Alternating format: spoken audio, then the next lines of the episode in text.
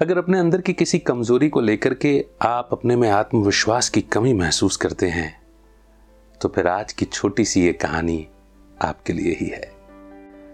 नमस्कार, मेरा नाम है अमित वाधवा, कहानियों को आवाज़ देता हूँ। पुरानी बात है, एक गाँव में एक किसान रहता था।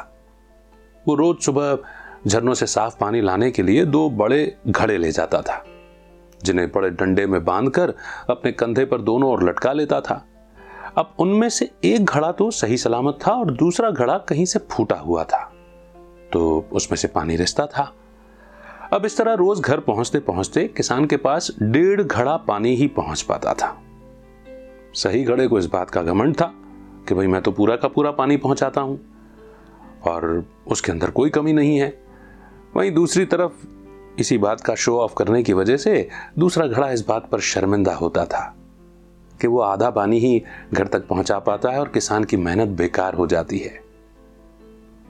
फूटा गड़ा, ये सब सोचकर बहुत परेशान रहने लगा। और एक दिन जब उससे नहीं रहा गया तो उसने किसान से कहा कि मैं खुद पर शर्मिंदा हूँ और आपसे माफ़ी माँगता हूँ। किसान ने पूछा, क्यों भाई? किस बात से शर्मिंदा हो? उस घड़े ने अपनी कहानी बताई कि आपको मालूम नहीं कि मैं तो एक जगह से फूटा हुआ हूँ। और पिछले दो साल से मुझे जितना पानी घर पहुंचाना चाहिए, मैं उसका आधा ही पहुँचा पाता हूँ।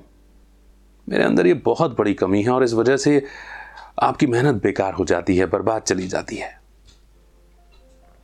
किसान को घड़े की बात सुनकर थोड़ा दुख हुआ। वो बोला, कोई बात नहीं।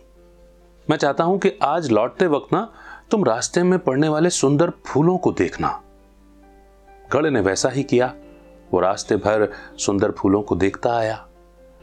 ऐसा करने से उसका दुख, उसकी उदासी कुछ कम हुई। मगर जैसे ही घर पहुँचा, फिर उसके अंदर का आधा पानी चूँकि गिर चुका था तो फिर से मायूस हो गया। तो किसान उससे बोला कि, भाई, तुमने ध्यान नहीं दिया।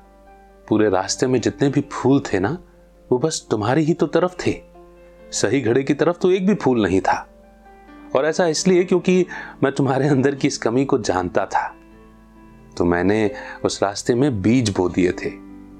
और उस पूरे रास्ते पर तुम, तुम्हारे अंदर से जो पानी रिश्ता था, वहाँ पर पौधे बने और फूल खिल गए। तो तुम्हारे अंदर से रिश्ते पानी ने ही तो उस पूरे रास्ते को खूबसूरत बना दिया, जिससे आज तुम्हारी भी उदासी कम हुई। और तुम्हारी वजह से ही मैं इन फूलों को भगवान को अर्पित कर पाता हूँ, अपने घर को सुंदर बना पाता हूँ, और भी मेरे जैसे कई लोग उन उसका फ़ायदा उठा पाते हैं। यह सुनकर घड़े की उदासी दूर हुई। कहानी तो बस इतनी सी ही है। बात उस घड़े की नहीं, हम सबकी है। जब हम ऊपर से आए थे ना नए नए तो साबुत खड़े थे। मगर फिर कभी अभिमान आया, कभी अंदर कोई बुराई आई, कमज़ोरी आई तो उन कमजोरियों से टूट फूट गए। और रिसने लगे। मगर किसान उस परमात्मा की तरह है।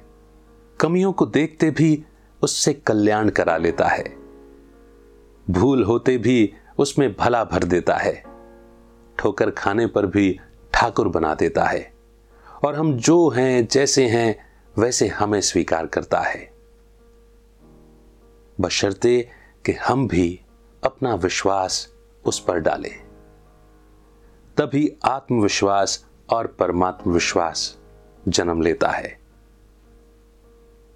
और शायद परमात्मा पिता की ही तरह हम सबकी भी यही ज़िम्मेदारी है कि हम कमियों को ना देखें, कमियों को ताकत बना दें, हमारी भी और हमारे आसपास के लोगों की भी।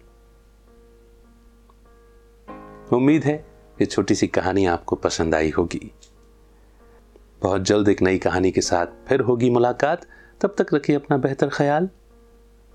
अमित का नमस्कार। जय हिंद, जय भारत।